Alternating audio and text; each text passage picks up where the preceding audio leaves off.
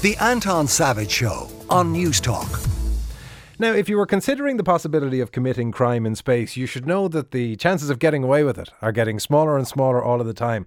This is because a number of countries, most recently Canada, have been working on legislation that will allow legal action against crimes committed on the moon, the space station, and in transit to and from the moon or to and from the space station. Laura Keogh is with us. She's a lawyer specialising in data protection, privacy, and she's a member of the International Institute of Space Law.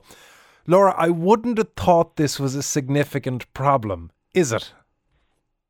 Um, well, not for the moment, but it's definitely all preparation for the future and the future space as there'll be more and more developments in the sector going forward. Has there ever been a space crime? Um, so not technically.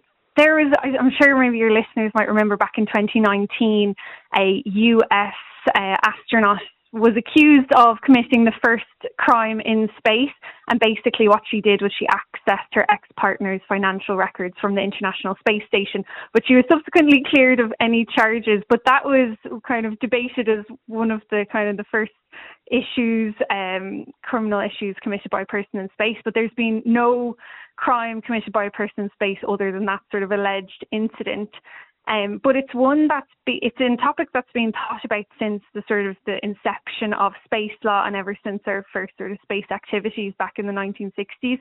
So back in that like original legislation in the 1960s, liability was definitely a core consideration. And then following on from that with the launch of the International Space Station, criminal li- criminal sanctions were thought as part of that as well. So it's definitely been on the mind of legislators since the, the start of everything.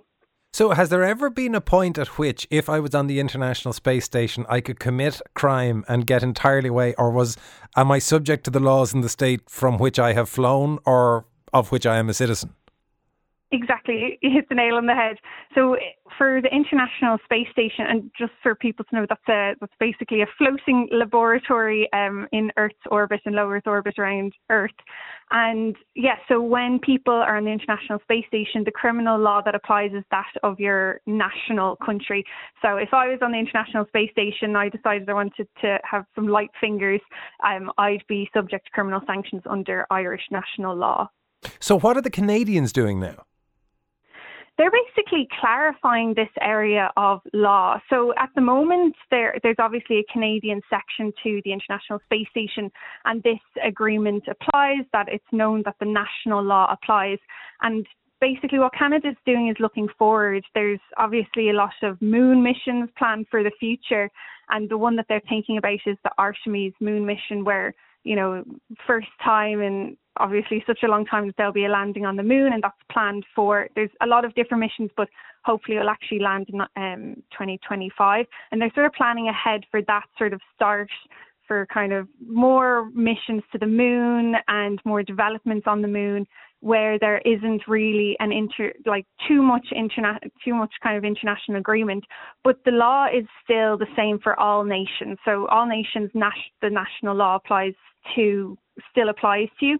So while it would have been implied already, what the Canadian law does, it makes it just very, very clear, and that's always beneficial for these kind of new frontiers. So if anything happens, there's no ambiguity. It's very clear Canadian national law would apply. But does that mean then that I, if I go up, let's say, on a Russian Soyuz rocket, I, I suspect, given the current environment, that's highly unlikely. But let's imagine that I did.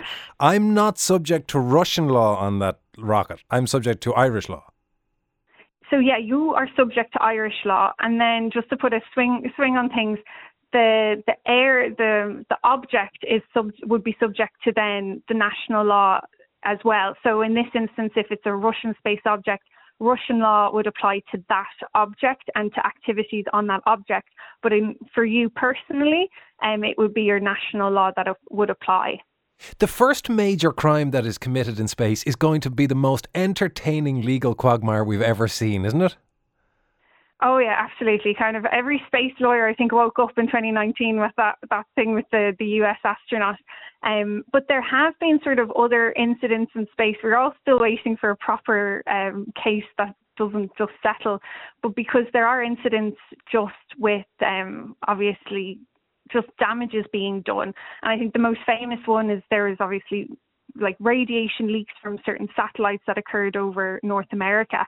And in that that instance, everyone was like, "Oh, we'll finally have a case," but but they obviously settle they settled in that incident and paid damages because the there's like a very very sort of clear liability framework for space, which which is that if your space object causes any damage on Earth, you have strict liability.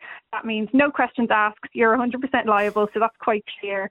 So it doesn't always, it doesn't really necessarily need to go to a court. They they know they kind of need to pay. And then there's obviously incidences where something that somebody creates causes damage in space, and that's fault-based liability, where you would more often have uh, a case to determine the extent of liability needed. But because there is that sort of fairly good framework in place. There there haven't been any sort of substantial cases unfortunately for lawyers, but fortunate for everyone else. Can I go back to a thing that you said? You said uh, back in 2019, every space lawyer paid attention to something. Is that an actual job? There are space lawyers. Oh yeah, yeah, absolutely. Um, obviously, the the space sector is, is, is quite a large industry, and like in every sector, you need accountants, insurance, and, and you need your lawyers. So, kind of, there are a good good few lawyers that would primarily focus on serving the space sector. Um, obviously, in Ireland, we we have like a really awesome growing space sector. There's like a good about 90 plus companies in the space sector, but it, when you go to other countries, it's a much larger sector. Like in the United States, there are kind of hundreds of companies, and other places in Europe, like Luxembourg, is known for kind of as like a space center as well. Even Scotland is coming Who up knew? now. With a lot of See, this is what there. should be on the CAO, not just accountancy, space accountancy. Laura, thank you very yeah, much. That exactly. that is Laura Keogh, who is a lawyer specialising in data protection, privacy, and space law. Technically, I suppose, therefore, a space lawyer. The Anton Savage Show, Saturday morning at 9 on Newstalk.